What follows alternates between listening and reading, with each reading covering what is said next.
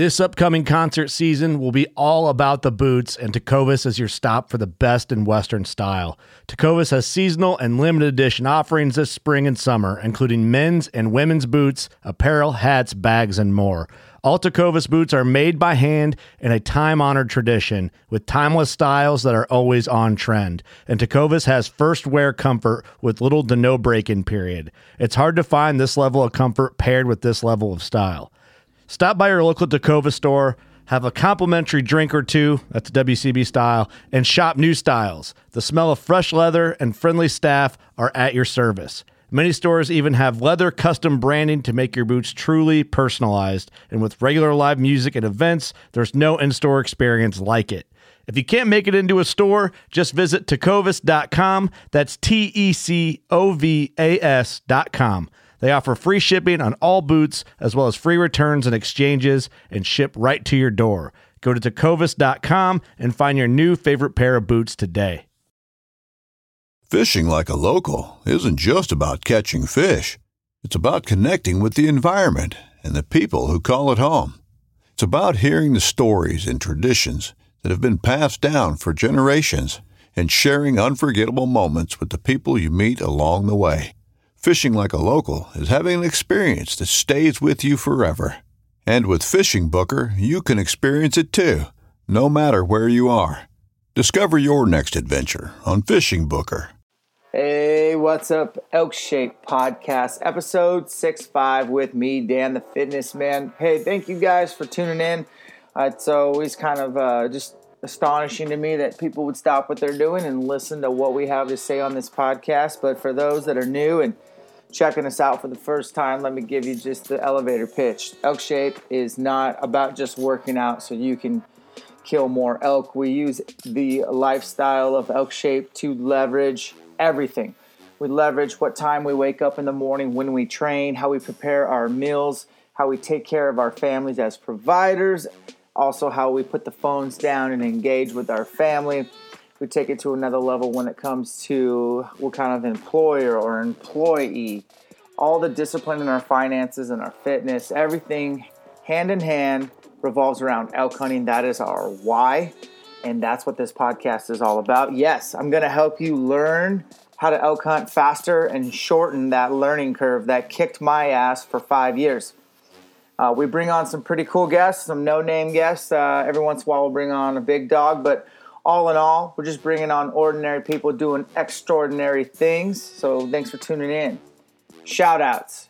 Got to give a shout out to our main sponsors delayed gratification, discipline, hard work, and being accountable to yourself.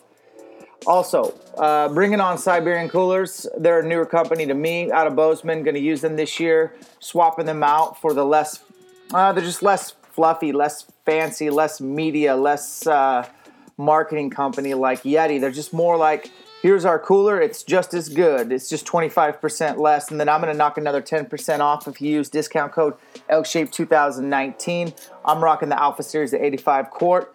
Gonna drop a YouTube video on their coolers and uh, show you what we're working with there. So I know if you hunt out of state like I do, you got to have somewhere to keep your meat cold. So that's super important to me as well as your food if you're on the road as long as I am when you're out elk hunting uh, the other call to action is going to be FNX supplements. I switched from Mountain Ops, which also is another one of those companies. They're great, but they're very good at marketing. And uh, I think we just have different angles on hunting. So I'm more of that blue collar, public land, do it yourself style. So if you want to check out FNX, use the discount code ELKSHAPE. Save yourself 15%. I take the Rebalance Greens, the multivitamin, the krill oil, their refuel whey. That's it on that. Uh, University Elk Hunting with Corey Jacobsen. You ever heard of Corey? Yeah, he's an amazing elk hunter. He created an awesome University Elk Hunting online program that you can cut the learning curve. I think it's important for not only veterans, but rookies and you mediocre elk hunters. Everybody in between, someone like me, definitely takes it to the next level when you get to read through. You're always learning something. I'm doing the course right now. It's awesome. So, uh, discount code ElkShape and get yourself 20% off that. As far as what's new and exciting, hey, registration is opened up for Elk Shape Camp. Um, I'm recording this ahead of time, so I'm hoping it sold out because I have a lot of cool stuff planned for those 40 athletes. Everything from tuning to archery technique, train to hunt challenge course, a private course with the founder, train to hunt.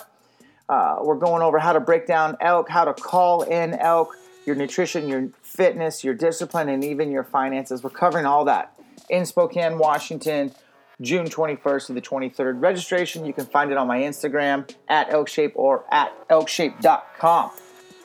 That's all we have to cover on the business side of things. Today we're bringing on a gal named Alicia out of Montana. She's a serious huntress, uh, not one of those fake ones. Putting animals down. She eats organically. She's really nerdy on nutrition, does CrossFit. Really fun, high energy girl to bring on. And I just enjoyed this conversation. We cover a lot of cool stuff. So check this one out. And if you guys uh, like the podcast, do one of those reviews. Tell your friends. That's most important. That's the, the biggest compliment you could ever give me is tell your friends about this podcast. We think we're different. We strive to be different, and we strive to be better. All right, take care, y'all. Elk Shape Podcast with me, Dan the Fitness Man. Today, talking with a Montana native. I believe her name is Alicia Zemlicka. How are you? I'm great. How are you? Oh, really good. It's Friday. Um, spring is here. Now, you're going shed hunting right after this, right? I am I'm hitting the road right after. I got my bags packed. Are you guys going out for the whole weekend? Yeah, um, we're gonna actually we're gonna park. Uh, we'll take our four wheelers down and then park, and then we're gonna take. If we can get into where we need to go, it's supposed to be pretty muddy. Um, it'll be about a 15 mile four wheeler ride, and then from there we'll hike. You know, hopefully put on my goals 15 miles a day. We'll see. oh yeah, that's awesome. And you guys had uh, quite a bit of snow in the late spring, uh, or I guess in the the back half of winter, like we did, or did you? Are you guys cool?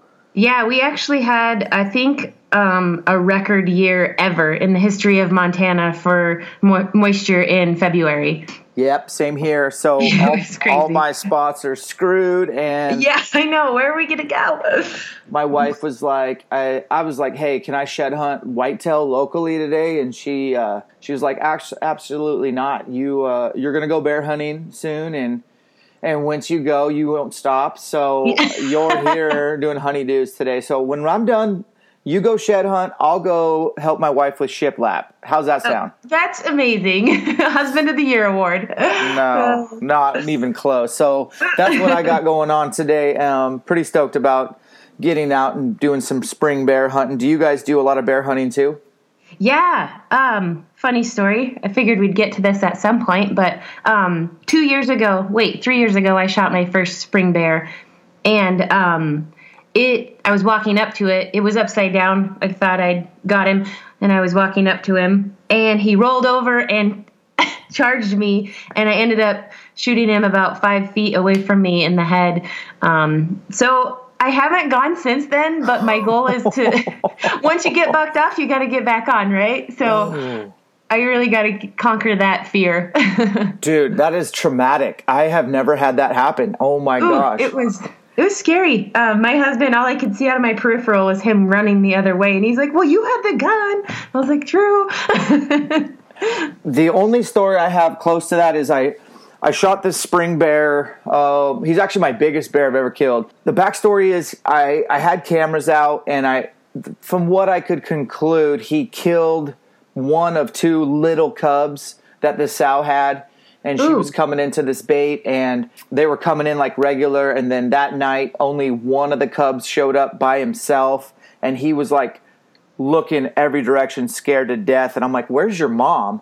and Ooh. he uh, he went to the bait, and this was just about last light. He went to the bait and like started to grab a snack, and then just bolted up the mountain. And I was like, um, I wonder if something big's coming in. And sure enough, this giant bear for Idaho, my biggest bear, rolls in.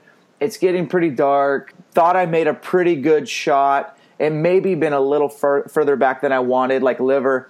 So I get down and I go pick up my arrow and I look and the bear's like 20 yards away up against a tree, just kind of like, I don't know, suffering or just, I don't know what, sick. And I just pull my bow back really fast. I had an arrow on and I, I've never done this before, but I pulled my bow back so hard, so fast that I knocked the strings off the cams. and I didn't know that. And so when I fired, my bow just makes this like dry fire sound. The bow blows up, the arrow goes one foot in front of me and falls, and the bear starts charging, and I'm like grab my bow to like hit him with it. That's all I had. I didn't have a handgun or anything, and luckily he just turned at the last second and. It was traumatic, dude. I ended up getting it, it was traumatic. I ended up getting that bear, and it At that point, you didn't have a weapon. You were like, um. yeah, it, bad move. But I mean, it can. Yeah, you got to get back on the horse, and uh, yeah. that's cool. part I, of it. I love when women hunt bears, especially my um, stepmom. She's closer to my age than my dad's age. My dad married a lady, gosh. 20 years younger than him. He's a stud, but uh, she's so she's like my friend and my stepmom. She killed a giant last year, and it's the most like we still give her a pretty bad time. So she, we usually do spot and stalk most of the spring, but we do run baits, and I haven't killed a bear off bait since that bear I just told you, which was about five years ago. So How many I, bears have you killed? Um, I don't know the answer to that. Um, Ooh, a lot. yeah, uh, at least fifteen probably. wow. You can That's kill crazy. two bears in Idaho. I usually kill two in the spring every year. It starts to add up. So that's a uh, pa- that's a pretty big passion for you. well, what else is there? Turkeys. I mean, um, Yeah. shed hunting is I'll take it or leave it. I used it as an excuse to scout for bears. Killed enough turkeys. Um, might get back into it because my kids are starting to get old enough to where I'd like to take them Yeah. out. But bears is just. I mean, you're hunting with a bow. You're using broadheads. You're out in the mountains. You Yeah. might pick up some brown.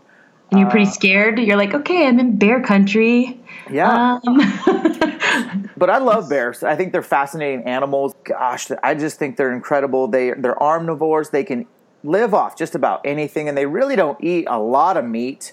And the meat that they do get is a lot of times in the spring off calves. So I feel like it's my duty as an elk hunter to really try to keep the bear population at bay, which is almost impossible in the Yeah. coun- where we hunt. But the my mother in law doesn't really uh, participate a whole lot in the baiting, which is a lot of work, and she doesn't pick bait sites. And, and I don't know. My dad was supposed to go out that night. He's like, "No, you go, Andrea." And so she rolls up to this spot. She didn't even park the four wheeler and hike in. She drove the four wheeler almost to the bait site, like hundred yards off of it. and like at four thirty in the afternoon, I never see big bears show up in the daylight. Like on bait sites, they're usually like last light. Uh, that's how they get so mature, and they circle about seven times to check all the wind. But this bear rolls up and just goes right to the bait. Four thirty in the afternoon. She goes to shoot it. Her gun jams. And by the way, she's like resting her gun on the four wheeler. Um, her gun jams. She messes around with that. Shoots the bear in the neck. 100 yards, drops it. It tumbles off the, the edge. And so when I get back to my four wheeler, I ride up to meet her. And she's like, Yeah, I've been tagged out for like four hours, but I can't move this bear. I'm like, Like, What? and so we roll over there and we like literally between her and I and she's a CrossFitter so and she's she's competed like she's not an average CrossFitter. She's been on our team where we went to the CrossFit games and competed as a team. So Oh she's like God. she's uh, super strong.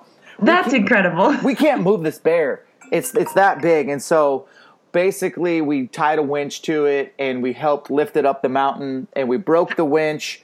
We broke the shocks on the four-wheeler and How many pounds was this thing? we didn't we didn't weigh it, but I know it's like way close to 350 to 400. I mean, it, it was a giant, and she, she hunted for like 15 minutes. So that's That's awesome. that's bear hunting for you. So tell us the story of this bear. Like, where what were you doing? yeah, so we went out into the um, public land mountain range up here and we hiked in. We drove up the mountain, parked, hike in about quarter of a mile, sat down on this rock, start glassing. My husband's like, got one. I'm like, already? Okay, like where? He shows me. It's in like this avalanche chute, like four miles away. It's like dark. We're like getting close to dark, and I'm like, "Are we gonna go after that?" He's like, "Yeah, we're gonna." I'm like, "Oh my god, here we go." Okay, so we sprinted across this mountain range and up this avalanche chute to get where he was, and we get in bow range. Or in, I had a rifle. I hadn't. I wasn't gonna bow hunt one yet. Get up to where the bear is, and I'm like nervous as all could be because I'm like, okay, there was just a bear right here. I know he's here somewhere, and he pops up about uh 50 yards in front of us, and I was like, oh my god, there he is!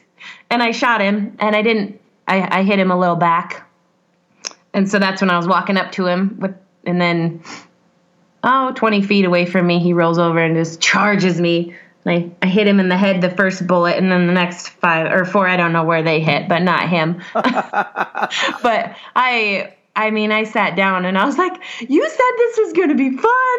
Uh, this was not fun." like, uh, but since then, uh, that was that was a. I'd like to do it again. I'm recovered. When you and your husband first met, were you a hunter, or did you get into hunting with through him?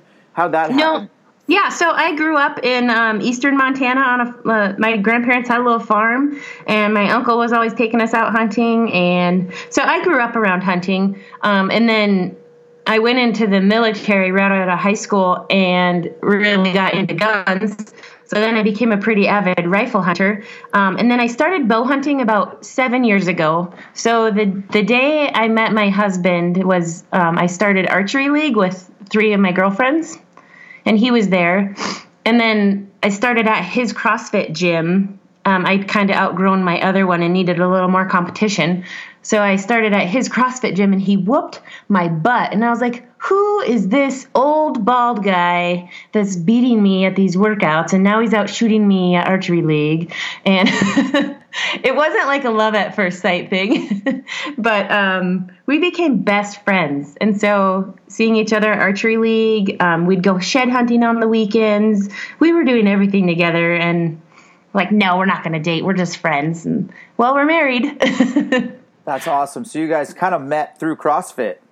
Yeah, CrossFit, and I, I always say CrossFit and hunting because it was like the same exact week archery league started that um, I joined their CrossFit gym. And him and his group of friends, there's like um, Jason Haig. He's a really good friend. He's one of our best shooters in the state, um, and my husband's really good too, Lucas. And then um, a couple of our other buddies they helped me so much with my shooting and i went from getting like fives on the target to getting like super excited about getting eights and then the next year it's like no more eights only tens and then like this last year i was getting 12s almost every night so it's just really good to put yourself with good people who like to help you and help you improve well, and since then i think i've killed over a dozen animals with my bow that is so refreshing to hear somebody who's putting their fitness to use in the mountains, getting their own meat, using archery tackle, getting some animals under their belt, and not going on Instagram and posting pictures of your ass and trying to get a bunch of sponsors. I just, uh, I think a lot of people are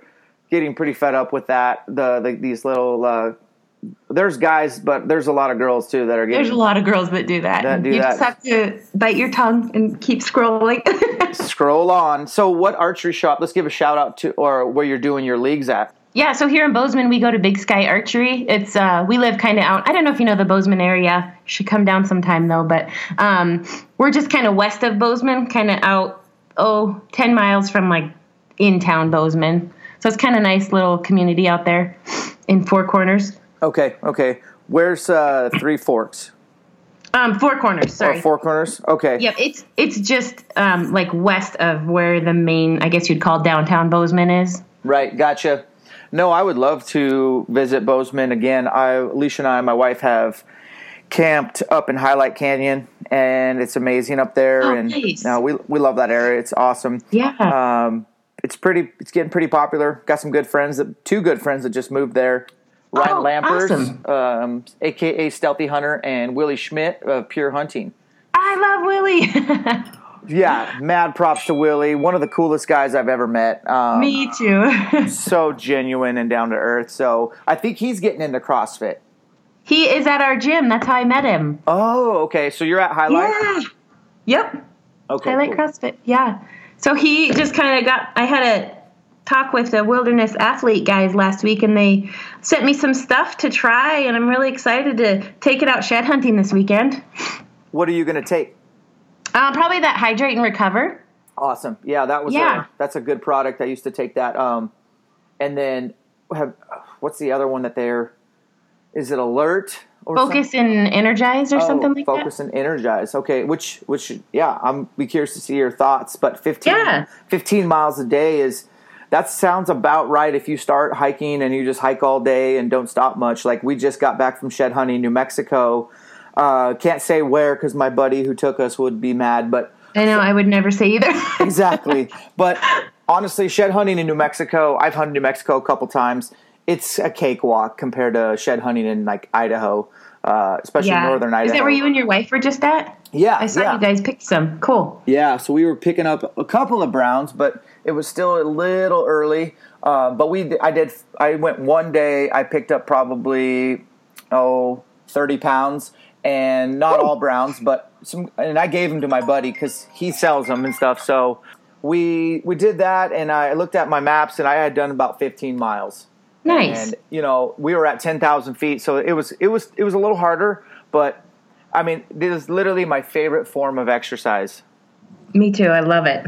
and you burn so many calories when you're in Yeah. that steady state, that low energy system. I mean, your oxidative, your uh, the fat burning zone, if you will. Well, because you're going up hills, going down hills, going uphill. It's like you're winded going up this hill and then gas, but thanks to CrossFit, you're recovered after two minutes and then keep on going. It's just constantly sweating.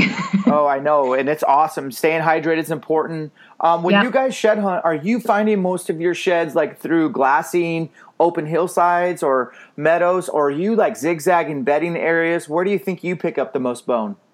You know, I don't really, especially this time of year, and with a winter like what we just had, I won't probably bother too much with bedding areas like north facing slopes just because there was so much snow. I doubt anything was in there. So, yeah, I'll find a high spot and just glass um, south facing slopes where, you know, the grass would start to come up sooner, where the sun burns off the snow first. Um, and just, I find probably 80% of mine through glass. Um, I rarely just like walk up on one. I have before, but not usually. That's awesome. I, I'm in the same boat, like, except for New Mexico, I was zigzagging bedding areas. Uh, but Yeah, but, but that area looks so cool. Like little cedars everywhere, everywhere, right? Like mm-hmm. it's so easy. kind of got to walk. It's seriously. Do you ever watch shed hunting on YouTube? The what's the guys called? They're always like, "Thank you, thank you, thank you." well, I Oh. call them the thank you guys. Uh-uh. Do you ever watch that? No. Who are they? Um, I'd have to look it up on my Instagram, but um, they go through areas like that, and I'm like, you would just literally have to walk behind every single tree. That's what I was doing. I was just zigzagging canyons, and that's where I was finding. And I was finding a lot of sheds from last year and the year before, not chalk, but just good whites. And I was doing that just by zigzagging. My buddy Jason did pick up one brown about 150 yards from the truck right when we got out, and I thought he staged it because it was a brown. I'm like, no way. Uh, but you know, you get lucky like that. But it, you know, once you pick up your first shed, it gives you so much more momentum for the day versus Oh yeah. not picking up any. Do you guys sell your horns or do you guys keep them? You know, a little bit of both. So I own a spa here in Bozeman called 406 Massage and Spa, and it's pretty rustic. So I like have a shed chandelier, and I have a European elk over the fireplace, and so we do keep some of them, especially if we find some big ones. But we'll sell majority of what we find, and then that's kind of like our traveling money to get us recouped for. We go out every weekend for like six or eight weekends. We'll take some three day weekends and we put a lot of time in. That is so cool. So you guys, how long have you been married? Two years this coming August. Obviously, no kids uh, in No. the picture, so I would Ah. advise you to keep that on the back burner as long as possible. Yeah, I know. We're actually talking about that and thinking that might be a fun new path to go down. But um, it is, it's hard because it's so fun. Our life that we live is absolutely perfect. And uh, not that it wouldn't be with kids, it's just different. It is, and I and I'm enjoying being a parent. The older they get, we're starting to be able to do some things. But man, it's really it is hard. I'm not going to lie to you. But uh, tell us a little bit about Lucas. I haven't uh, ever really met him, but I've definitely been on Instagram enough to follow him, and Yeah. he's pretty much a badass. I think he's be gonna be- friends. yeah, he's gonna be so embarrassed because I I talk so highly of him. I've never met someone so humble who is so good at hunting. That man, I mean, if he finds a bull he wants to kill, I bet you 98% he is gonna kill that bull. He I've learned so much from him. He's so smart when it comes to hunting and I don't know, he's you're into CrossFit too. He is a gifted human. That he's like never sore, never injured. He wins like every workout at our gym. I mean, and he's 39 and I'm 31, so he's quite a bit older than me. He is just a workhorse. Uh, he's awesome. Um, I can't even tell you how many. I think he's killed. I hope I don't butcher this. I think he's killed 25 bulls with his bow and consistently for 15 years in a row in Montana. Wow, that's awesome. Yeah, he is a hunt. He's good. That's cool, and he's hunting, you know, public land, all that kind of stuff. I'm gonna Yeah. have to, I'm gonna have to get him on here. Um, Yeah, yeah, he's we're real similar in that I'm 37. Um, yeah. You guys are. I love CrossFit. I've killed exactly the same amount of bulls with a bow. He sounds like the real deal. So having a mentor like that is huge. What did you learn? Like, what were the biggest things you learned early on? Not only shooting but hunting under his mentorship. you know, just to um I kind of was always cautious and slow, like, oh my God, slow down, be careful, like, um, or oh, there's a there's an elk, I should probably go after it. Maybe should I go down this draw or should I go? I mean, maybe should I do that? And I would question myself a ton. And he's like, shit or get off the pot, like, make a decision, let's go, let's go, like, and Yep. so making me it was so funny when I killed my bull this year. I was all by myself, and well, my uncle was with me, but he wasn't. Um, he's been hunting his whole life, but this was his first time archery hunting elk, um, so he was learning to. And he shot a cow the night before, his first ever archery elk. So proud of him. And uh, so we're going in the next morning, and this bull. Uh, we're walking around this tree to get his cow, and all of a sudden I see this bull a thousand yards ahead, and I'm like, "Oh my god!" Here's the bull. Okay. Um, okay, what would Lucas do? So, uh, turn your radio off, uh, take your pack off. Okay, now what would Lucas do next? And it was so funny. I was just through my head, I'm like, what would Lucas do? And I was just like, this is what he would do. This is what he would do. This is what he would do. And I kept, kept myself calm. The bull got below me, and I could tell he's looking for his cows. And I cow called two times, and he came right up the draw I was in, and I was like, "Oh my god, this is gonna happen!" Yeah.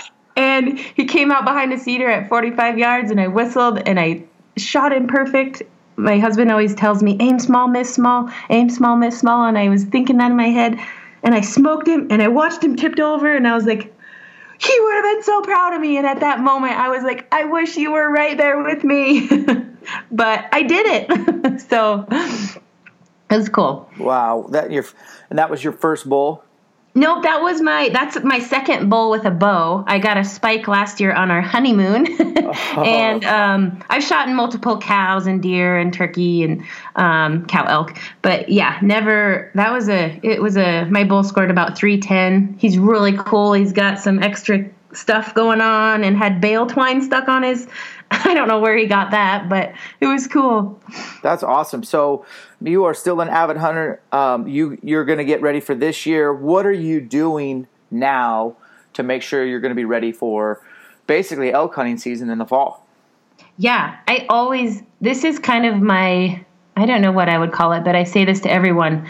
I train hard, or I eat good so I can train hard. I eat good elk meat every day so I can train really hard at the gym. And I train really hard at the gym so that I can get up that mountain or run two miles in front of that bull or whatever I need to do so I can hunt hard. And I hunt hard so I can eat good, so I can perform good in the gym. And it's a circle of life that it just fuels my fire. And so getting my nutrition, um, I dialed in my nutrition about two years ago. I hired myself a nutritional coach. Um, and it worked really well. I won um, four of my CrossFit competitions last summer and uh, have gotten better at everything in life with that. And so, keeping my nutrition dialed in, keep training hard at the gym, I think I'm to be set for a really good fall. That's pretty cool. Well, let's dive in. So, how did you you went military and then all of a sudden you found CrossFit? Um, give us a little bit of background on how you found CrossFit, what your experience was like, kind of first few days of CrossFit, first few weeks, and then where you're at now, like your journey. Uh, we're going to talk about CrossFit. So if you guys don't want to hear about it, go ahead and turn it down. But we're going to talk about it Yeah. because uh, the shit works, and Yeah. that's why I do it. If there was something better, I'd I'd be doing that. So let's hear it. Yeah. Um, okay. So nutrition. We're starting with CrossFit. I moved to Bozeman. Gosh, I think it's been five years ago now, six years ago now.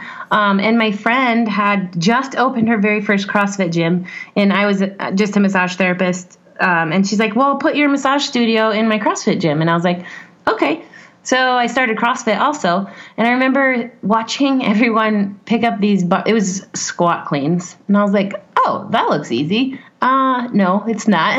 um, and I remember doing an empty bar and like falling forward, like um, dropping the bar on the ground. It clanked. I was like, "Oh my god, I'm never coming back and doing this again." But everyone was so encouraging and so helpful, and I would say I was hooked after one week because the people. It was the community that kept me coming back. And then after a couple months, you start getting like really good at like the workouts and the movements. And once you start learning how to cycle a barbell, things just kind of came naturally to me. And I think uh, three months after I started CrossFit, I won like a scaled competition. And that really fired me up. And so I hit it hard. I mean, I would say for the last four years, I train one or t- once or twice a day, five days a week, maybe even a little more sometimes. Wow. And then, um, then I learned what recovery was. Mm-hmm. I kind of hit a plateau a couple years ago, and I just wasn't getting any better. But I was doing like two metcons a day. Well, then I found that you know just doing like strength training and um, working on the movements that you're not good at. Like I've never been real awesome at pull-ups.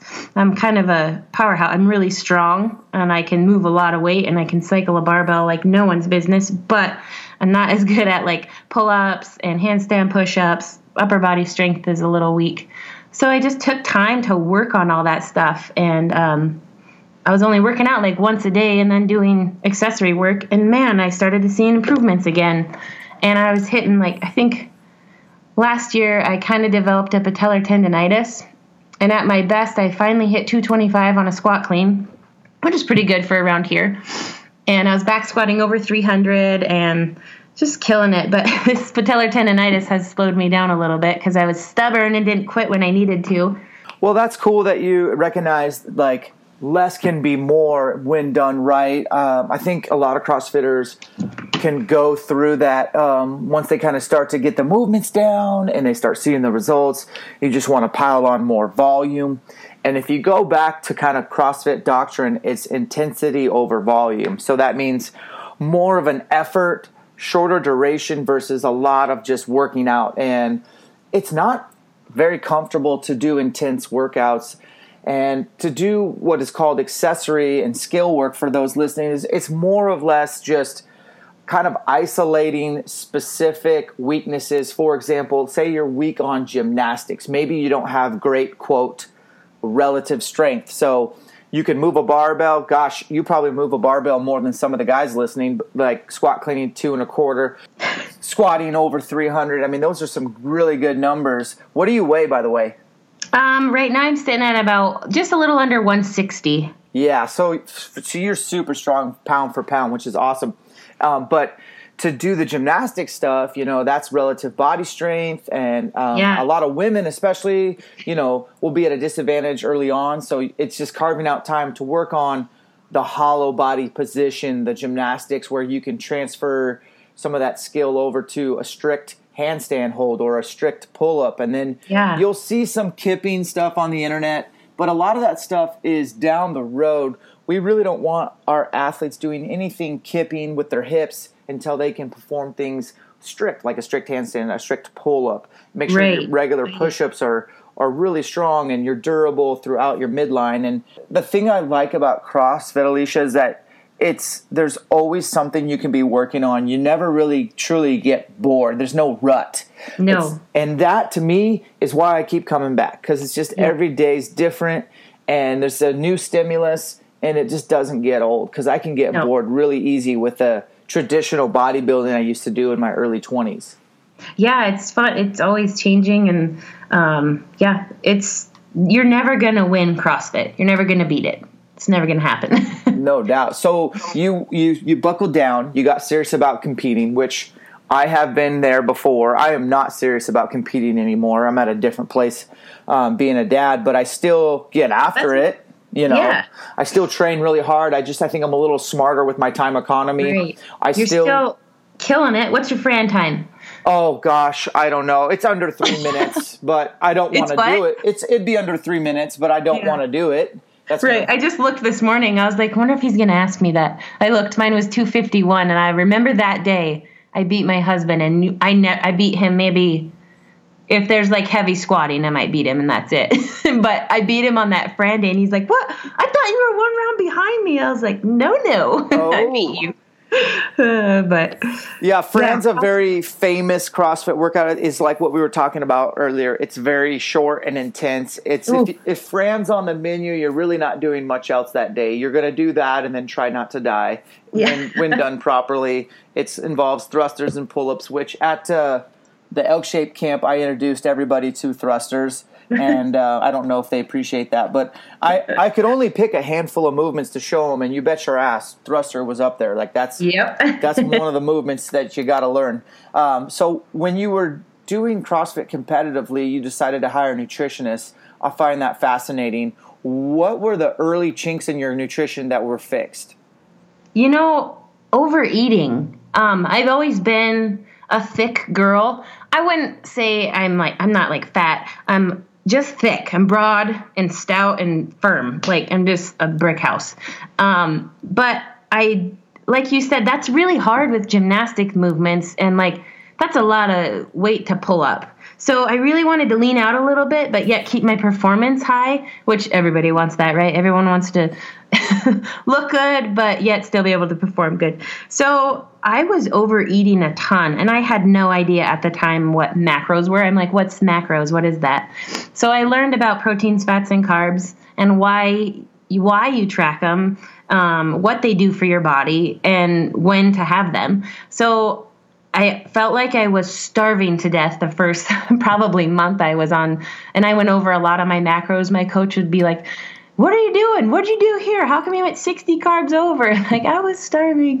but once your body gets used to not having, I think just in society how it is nowadays it's so easy to overload on macros and not even know or on um, carbs sorry carbs and fats and not even know. Um, so although i was eating meat three times a day i was so low on my protein and so high on my carbs and fats.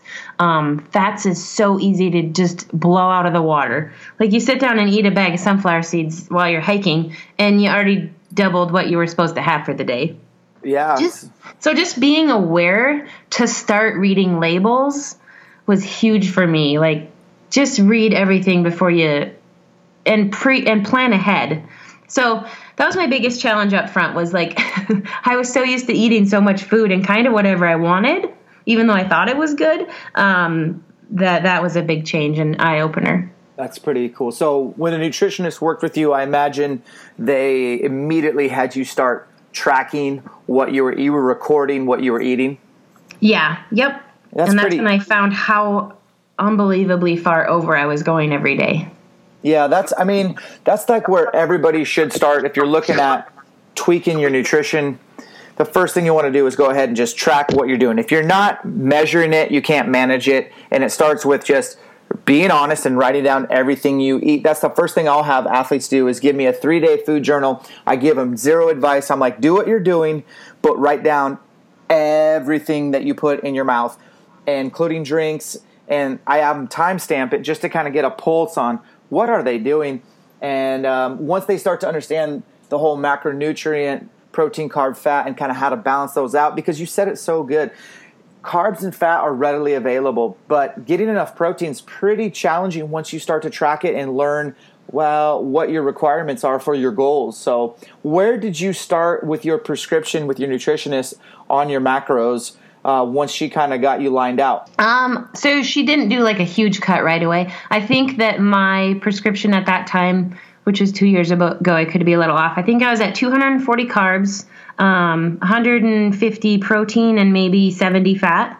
Okay. Which was great for my goal at the time. My goal was performance. Um, so, and it worked. but I, I mean, I continue. I put 15 pounds on um, of muscle, but still, that's a lot of weight to throw around on a ring muscle up. so, yeah. Yep. Uh, I, one thing that we do because we run a nutrition program at our gym with a dietitian, and so she helps build the meal the meal plans. We have a nutrition coach that works under the dietitian. the The hardest thing that we uh, face when it comes to people wanting to manipulate their body composition, usually just they want to lose fat, is we don't want to starve them, and so we try to build them up some muscle, like you just said, like if you could work with us for three months and put on 15 pounds of muscle, that is so awesome for us because now we can get you on a, a calorie restrictive diet. We can cut some calories out, but you've added this muscle that's going to really ramp up your metabolism and burn a lot of calories throughout the day without you knowing it. But if you come to us and you don't have those 15 pounds of muscle that your body needs, you're not taking in enough protein, we really don't want to restrict you. So we have to beg our clients to be really patient with us for the first couple months while we kind of revamp their metabolism and add some, you know, increase the size of their skeletal lean mass. Um, yeah. Was that was that tough for you those first few months gaining all that muscle? Um, did you know the big picture, or were you just kind of going off of trust? How did that work? Yeah, I think I was going off of trust at that point. I I was always like, "Are you sure? Are you sure?" Like, and so um, definitely a lot of trust. And that was when I was fairly new to nutrition. Looking back, I should have known, but yeah, lots of trust. so you really like jacked your metabolism up, increased your probably overall strength and tone, and gaining those 15 pounds. Then you probably started adding. Um, I'm sorry, restricting your calories bringing your macros down a little bit. Yep. And then I bet the results just really poured in. How was that? That was good because then I could see a difference in my body. Because then at that point, I think my carbs went down to 204. My protein actually went up to 160. Mm-hmm. And then my fats, I think, stayed about the same. So I, I want to say I put 55 pounds on my back squat in six months. Um, yeah. Which maybe has a little bit to do with my, I hit it hard, maybe a little bit to do with my patellar tendonitis. And I was just trying to squat more than my husband. and I was being stubborn. But uh, so, yeah. And then once I cut that back, then I could see the change in my body. And I was like, oh, do you see that little side ab right there? Like, I could, like, in the morning when you wake up, you're like all nice and dehydrated. You're like, whoa. but took some time. That's pretty cool. So let's get practical for people listening that actually want to get something out of this. Like, so uh, you said it, you wanted to like start preparing your food and planning it, and that really helped you. Can we? Can you give us some ideas of the things that you eat for breakfast, or the foods that you make and take with you? Because you're busy. You're you own your own spa. You do nutrition coaching. You're a CrossFitter. You're married. You hunt. You shed hunt. Like you planning your food is critical. What are you eating? Give us some advice.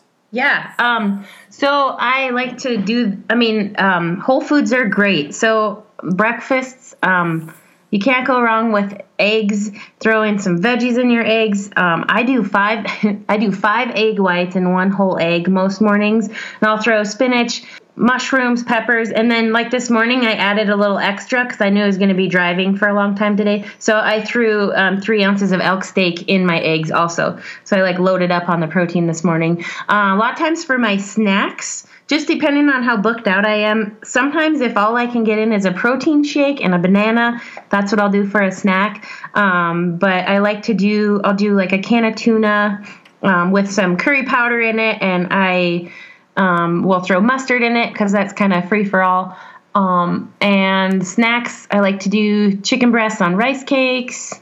Lunches, I don't do salads. Those I just never feel full. So a lot of times I'll cook up, I'll bake broccoli, peppers, um, mushrooms, and put a six ounce elk steak on it or six ounces of elk burger with taco seasoning in it, and use some that some plain Greek yogurt. Tastes like tacos.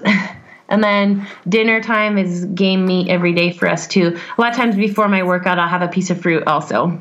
Okay, so okay. post workout, what does that look like? Post workout, I do big dinners. Um, that's where I think we've probably all heard that get get most of your car you know majority of your carbs for the day after your workout so we eat lots of sweet potatoes um, sometimes i make these little flatbread pizzas um, i try to do a lot of whole food but sometimes i splurge and get those things in there, but a lot of times it's meat, vegetables, and sweet potatoes. So super whole foods, a rainbow a day, things that come out of the ground, off trees, things that you would find in the perimeter of a grocery store. These are all quality ingredients. When you're talking about preparing, do you do it every day or do you do like meal prep on the weekends? For, uh, and if so, what what does that look like? Yeah, we um, just depending on the time of year. So now it's shed hunting season, so we won't be here. We won't do it on the weekends. I'll usually do it on Monday nights. Um, but during the winter, every Sunday, I would take two or three hours to do all my meal prepping, and I'll grill up 12 elk burgers and cook up six chicken breasts and four elk steaks, and then I have all that meat readily available. And then I'll bake a whole sheet of broccoli, and my husband doesn't like broccoli, which maybe we need to work on that. But um, so he'll eat peas, um, and then so I prep cook all the vegetables as well, and then usually get us through about Thursday. After Thursday, you kind of want to make fresh veggies again because they get a little iffy. But um, yeah, he likes to have rice in his lunch every day. I just would prefer other carbs for my uh, macros. I'm on a cut right now, so I'm only getting 135 carbs a day right now. So I don't get rice in my lunch. but yeah, so we cook it all up and then it's readily available. We will hard boiled eggs and then make a big bowl of scrambled eggs. And all you have to do is take a scoop out in the morning and microwave it. Um, we like convenience, so things have to be fast for us. Well, it's not convenient. What you're doing takes discipline, but if you were to truly go and eat off convenience, albeit gas station, that's gut, true, gut rot or fast food, it's convenient, but it's terrible nutrition. You're going to feel terrible. What yeah. you're talking about is vitality. Eating all these wild game and, and, vegetables and whole foods is probably making you a more productive human being. And like we talk about on this podcast, it's literally enabling you to be the best version of yourself throughout the day with your interactions yeah. with all your clients, your friends, and even your workouts. Yeah. And I think that's huge. I want to segue into two things, Alicia. The first one is I want to talk about what you do, what you offer, your services, and also I want to get into nutrition when it comes hunting season and what what preparations you do ahead of time so you're eating clean on the mountain. So, what services do you provide? Yeah, so I'm a nutritional coach. Everyone's service is kind of based off of what their goals are. You can't just really say this is exactly what I do. So um, I'll give a few examples. I have a few clients who want me to plan out their whole entire month of meals. Like, tell me exactly what to eat every single day, and I will do it. So those ones, that's a that's a lot of work. Um, so I calculate their macros based off of what their goal is, and then I sit down and I make meals for every single day of the month so they know exactly what they need to eat. Um, and then my most common clients look like someone who want to check in once a week. So I will calculate their macros based on their goal. Um, and there's a whole bunch of different things that go into what that number looks like and how you get that outcome which I'm sure you know. But um, then it's being an accountability coach. I'm going to be on your ass to make sure that you are sticking to the plan because we're going to get you to your goal. And in order to get you to your goal, we need to keep you on track. So if someone's having a hard time meeting their macros, they um, shoot me a text or an email and be like, "Man, every single day, all I have left at night is protein." So we try to I try to work with them to come to a solution to the problem. Or they don't even know it but oh see your two sodas you had every day for the last two weeks? That's why your carbs are going over every day. Like let's substitute those with you know those uh, sparkling waters um, there's always a solution to a problem. We just got to figure it out. And then i do offer a once a month check-in as well. Um, that's for people who are already doing really well on their own and they kind of just need someone to make sure their macros are where they need to be and if they have questions they can reach out yeah, I like that. Change is hard. You have to leave your old life for the new life. It can be very difficult, and a lot of what you do is psychology. You're digging in on people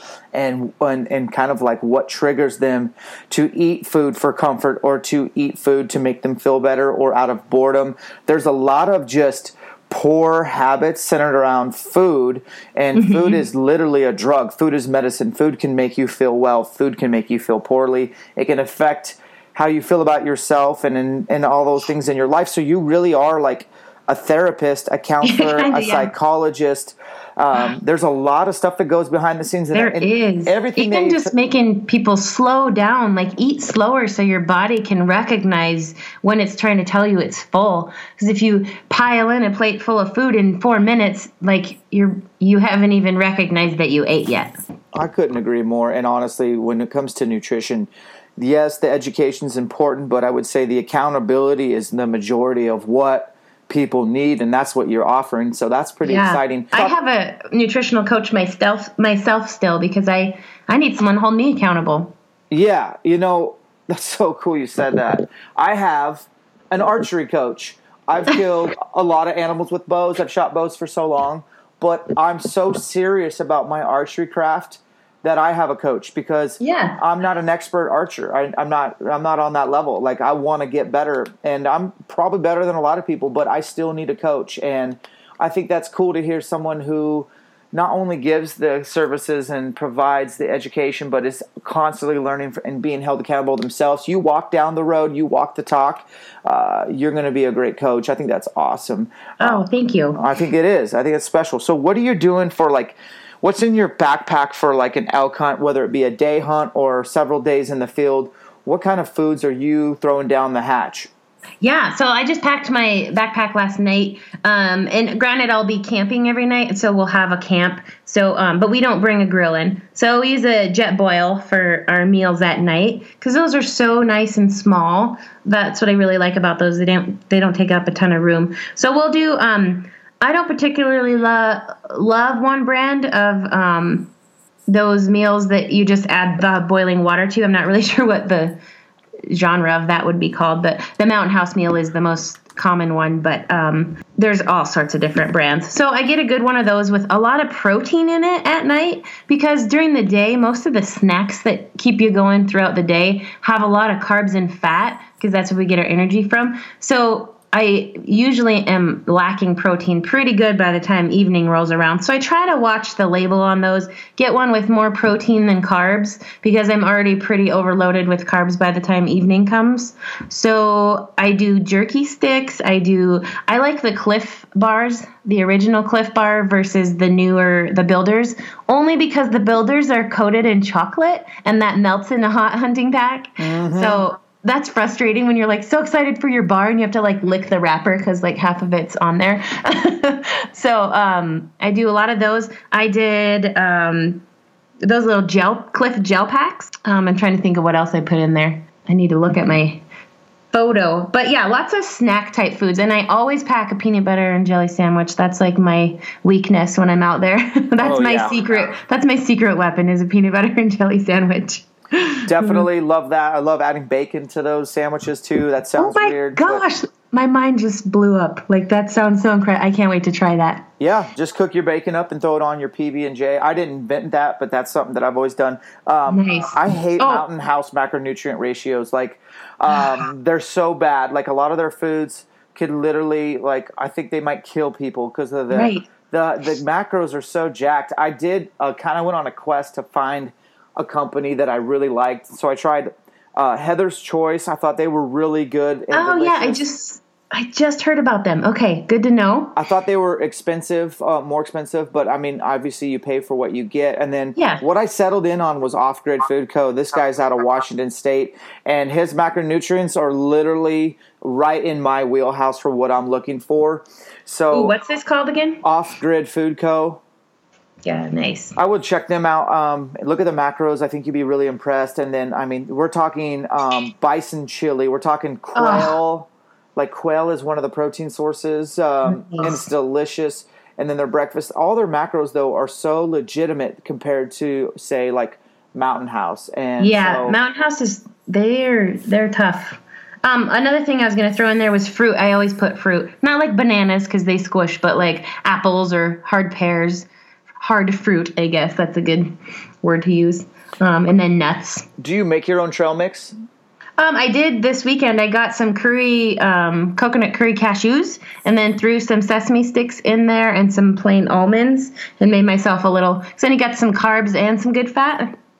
Okay, that's cool. I, I think that's we've touched on it. I think people are getting that picture. Like it's just again comes down to disciplining yourself. ahead of time and you won't bonk as bad. You'll feel better. You'll cover more miles. You'll recover faster between hunts. And that's really where I put my feather in my cap is my recovery between days of hunting is I feel like I because I'm eating clean and I'm getting a good night's sleep for most of the nights. I'm I'm hitting every day as hard as the first. Even in the back end of those 10 day grinder hunts, day Yeah. 10 hitting it Ugh. is just as hard as day 1. And Oh, that's a man. huge advantage. Yeah. Yeah. I, I, I'll let you know how this goes, but I threw some, I had some gummy melatonin at my house and I threw a couple because we never sleep good in a tent, right? Like it just isn't, you hear everything. So I'm going to take a couple of those little gummy melatonins and, you know, you're just on a sleeping pad, not a great pillow. So we'll see how I might sleep a little better. I'm kind of excited to try it. Oh, that'll, that's a great idea. Um, it's a better option than like Tylenol PM or something. Right, A little right. melatonin or whatever. Um, I like that. I take a I take a protein powder. It's called Retire. It's from F and X supplements. It's got a little bit of uh, melatonin and some other goodies to help you kind of sleep. And it's a it's a casein protein, so it breaks down a little slower. And I don't always like a take. option. Yeah, but that's a good option for when you're in the backcountry. Yep. So I, I guess I want to end um, kind of talking a little bit about your hunting pedigree as a lady out there living in Montana. You're you're bow hunting. You've put down a dozen animals. That's pretty exciting. What is your favorite wild game to eat? Elk. Really? Yep. Well, okay, depends. I like antelope breakfast sausage. Oh, So antelope breakfast sausage because it's tougher and it's like the perfect consistency. But elk for every day. I eat elk. I'm not even lying. Six days a week. same here. Um, So antelope wise, like how many antelope are you guys killing to be able to have enough to make breakfast sausage? Because I say that I only I usually kill one antelope a year, and I like I try to make as much steak out of antelope. Antelope's probably my favorite wild game meat. Um, wh- how many antelope are you guys? Does it take to make breakfast sausage in enough quantity? yeah, usually I'll use one whole antelope for breakfast sausage and then one for steaks and burger. Okay. So um, the last two years, though, the year before last, my husband did his antelope hunting trip. But we do every year. Um, me, Jason, Kylie, and Lucas, we go out east and hunt antelope for like a week. And I didn't get to go that time because that was his bachelor party, which was fine. So I didn't get an antelope that year. Um, I tried, but gosh, you know those are hard with a bow. Um, but then last year I missed a couple, so I didn't get one last year either. But he gets one every year because he is just gifted like that. So we at least have one a year. But if we get an extra, that's just icing on the cake. Now, do the antelope you guys kill are they are they at all near agriculture, or are they like strictly eating like desert sage and stuff like that? No, we use we we hunt block management ranches. So yeah, there's cattle and stuff. Okay. Because I've noticed a difference in certain antelope. Like so, I've killed some desert ones that just pretty sagey. I still like them, but the ones I've been killing lately have been hitting agriculture, like mainly Yeah. alfalfa. And I'm mm-hmm. telling you, it is the most tender, delicious meat out there. We had it for dinner last night. It's just mind Oh blowing. yeah. But antelope's good. Well, do you guys play the the points game in other states, or you guys just hunt Montana exclusively? You know, I just hunt Montana exclusively. Uh, my husband killed a really nice bull three years ago in um, Wyoming, um, and then came back to Montana and killed another bull. So he does the out of state tag um, points. Um, but my dad just moved to Arizona, so we might do that. Uh, but we, I don't know, we're just always so busy here with hunting that it's you just gotta really be good at one place. Definitely. So I got to meet your husband. Him and I are going to be like we're kindred spirits. We would be friends. we would be buddies for sure. He sounds like my people. Um, so let him know I want to get him on here. Awesome. Um, and then what? Where can people learn more about you on you as far as social and your website? Yeah, so my website, my uh, I didn't um, I didn't anticipate to get um, so busy so fast with Ivory. I thought this would my Ivory Nutrition. I thought it'd be just a fun little side gig, and I am finding so much joy and passion with this that I just want to blow it up. So Ivory Nutrition um, on Facebook and Instagram is where you can find me. Um, the website will be live in the next week or two. Um, and that's where you can find a lot of content. So before and after pictures, and you can sign up for our emailing list. And yeah, That's cool. So I got to throw down with you guys and do a workout one of these days. Um, I know. we're we're talking about doing. Um, I'm not sure exactly the details, but there's Ryan Lampers might be working on some sort of camp in Bozeman, and I may be coming over. So if I do, I'll hit you up. We'll nice. go. We'll go. If you need down. a CrossFit gym, let me know. We got a big one. Yeah, definitely. I, I, I love doing that, and I love working out with uh, hunters, especially uh, just because we all kind of have the same why behind our training, and uh, it's just Yeah. it's just really fun to feed off that energy. That's cool. Well, And we'll- remind me real quick, when's your next camp? We're gonna try to come. Okay, so the next camp is um, June 21st, 22nd, 23rd. Uh, it's going to be at Spokane Valley Archery and CrossFit Spokane Valley. So it's in the valley here in Spokane. We're bumping it up to 40 athletes, and the registration link goes live April 5th. And I do think it'll sell out because we kind of made it even better. So I still have the same subject matter experts, you know, Dirk Durham, the bugler. Uh, Jason Phelps is helping out with uh, the calls and stuff. And then uh, Ryan Lampers, Stealthy Hunters, coming over and then um, my archery coach himself, my guru guy, Josh Jones, he owns Spokane Valley Archery. He's pretty much the sleeping giant of the whole thing. He's going to break everybody down on their technique, teach them how to Yes. tune bows and how to work on their own bows, uh, and even go over third axis and all that stuff. But then my buddy Tr- uh, Kenton from Train to Hunt, I'm hiring him. He's setting Nice. up a private Train to Hunt course for just our attendees, and he's going to take people through that Train to Hunt course and coach them on how to do better perfect practice. And so Yeah. should be a sweet. Sweet. event. So if you guys do Yes. make it out, let me know. That'll be awesome. Yeah, we'll grab a group of people. I'm sure we can get a lot. That'll be cool. That'll be cool. Well, thanks for your time. Go shed hunt. Go get some brown Yes. gold. And Thank um, you, Dan. I will. No, are you on Instagram? Because I got to make sure I'm following you so I can see. yeah, so um, my Ivory Nutrition is as well as Alicia Zemlicka. Okay, so maybe I already follow you. I'm probably. I think you do actually. Yep, I saw. I think I well, do. on one of them, I'm not sure. I have so many accounts. I'm like, oh my gosh, little entrepreneur at heart. no, it's cool. And like what you just said there, like it was a side hustle, but then it just is taking over. You want to blow it up. You just all the. That's how elk shape is for me. Like it starts as a side hustle, but Oh, I just- really? I love the intersection of fitness and bow hunting and all the good things that could come out of it. It's just like I love doing these podcasts. When else would I get a chance to talk to Alicia for an hour? You know what I Yeah. mean? And get to know you. Like it's such a good excuse for me to Awesome. meet awesome people that are like minded. So I appreciate your time, Alicia. yeah, thank you, Dan. Awesome. Well, good luck and tell Lucas hello for me. I will. Thanks so much. All right. We'll talk soon. Okay, bye bye. Bye.